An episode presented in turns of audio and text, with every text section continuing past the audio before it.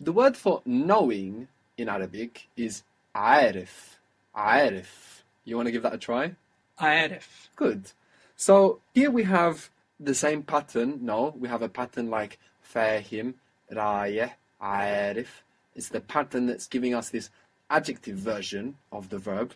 And we have, of course, our three sounds which are related to knowing. Now, these three sounds are a, r, f. So, of course, we need to speak about this a sound.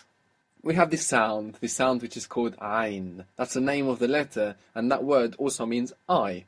You might hear it in songs if you listen to songs in Arabic. Eyes are quite romantic things we hear about in many songs in many languages. You might hear ein. So, let's talk about the pronunciation of this sound. Now, this sound is not an Arabic A. It's very, very important to understand that this is not an Arabic A because this is not a vowel. Vowels are sounds which are open, open sounds, where we don't interrupt the flow of air without sound making apparatus. No, we have, for example, a, e, o, u. We're just letting the air flow through. But when we interrupt that air, it becomes a consonant. So we can do that with b, with m, with n, with s, with a, and all of that is consonant.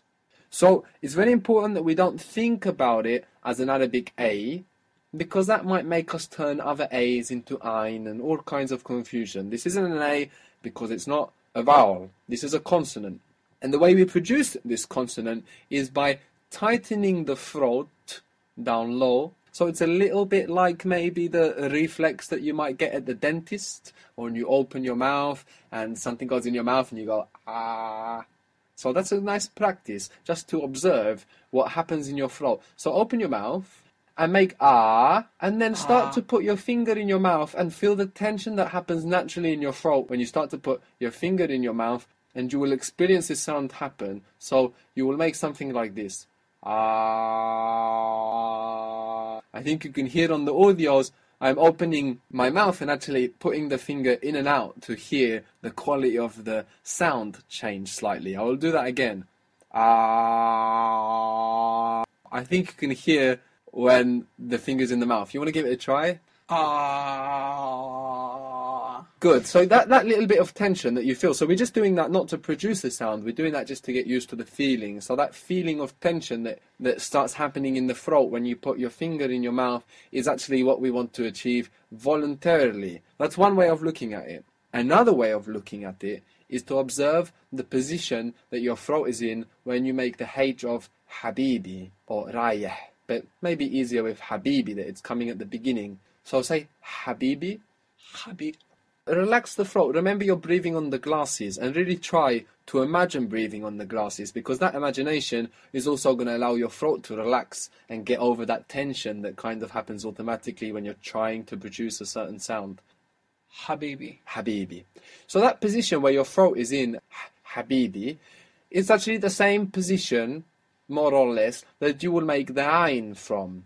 So you could even practice Habibi Abibi, even though that isn't the word. Still, Sure. just to practice the position of your throat. Habibi Abibi. Habibi. Habibi. Habibi. A- Habibi. And do it quickly, so you don't have time to tense. Habibi. Habibi. so it's something that needs some practice. It's not something you want to get stressed about. No, it's not a sound you just hear and, and reproduce straight away. You want to have a good idea of where it's happening and you want to listen actively to it. And the more we hear it and identify it, the better we reproduce it. So we have those two main ways of thinking about it. We can think about that tension that might be produced in the throat when we're at the dentist, or we can think about from Habibi and keep the throat in quite a similar space with that tension in the throat and produce the ain. So Habibi Arif. Ha ah ha ah. You want to try just making the ha and the ah together? Ha. Ah. And in the word Arif, it's actually easier to pronounce because we have that long A, which sounds a bit like E, after it, and it makes it much smoother. So let's practice it in the word Arif. Arif. Arif. Good, perfect. Now that's enough ein for me to understand that you're making an ein and not an a. And that's what's important to be understood, no? And then through exposure to this sound, you can make a perfect one. So we are not obsessing in this course, let's say, about finding that perfect ein. We want to make the closest assimilation that we can, and depending on the people we are practicing with, we will pick up their accent when we are speaking Arabic and pick up their way of producing ayn, which of course it depends on accent. Some ayns are much deeper than others in different Arabics. So, arif, knowing. How do you say I know?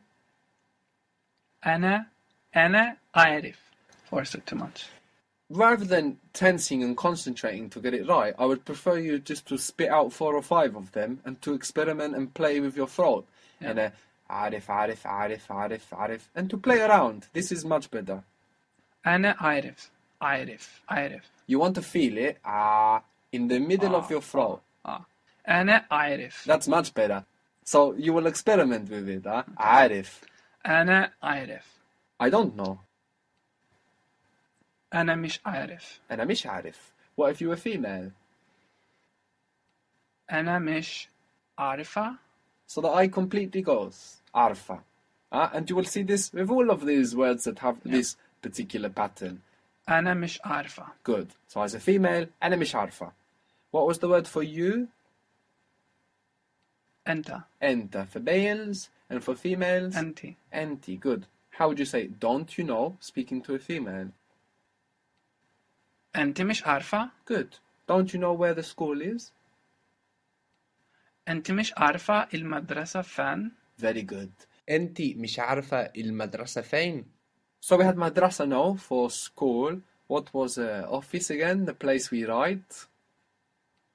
مكتب. Maktab. Good. How would you say, I don't know where the office is? I don't know. So that's the first bit. I don't know أنا مش عارف. where the office is. أنا مش عارف المكتب فين. Good. أنا مش عارف المكتب فين.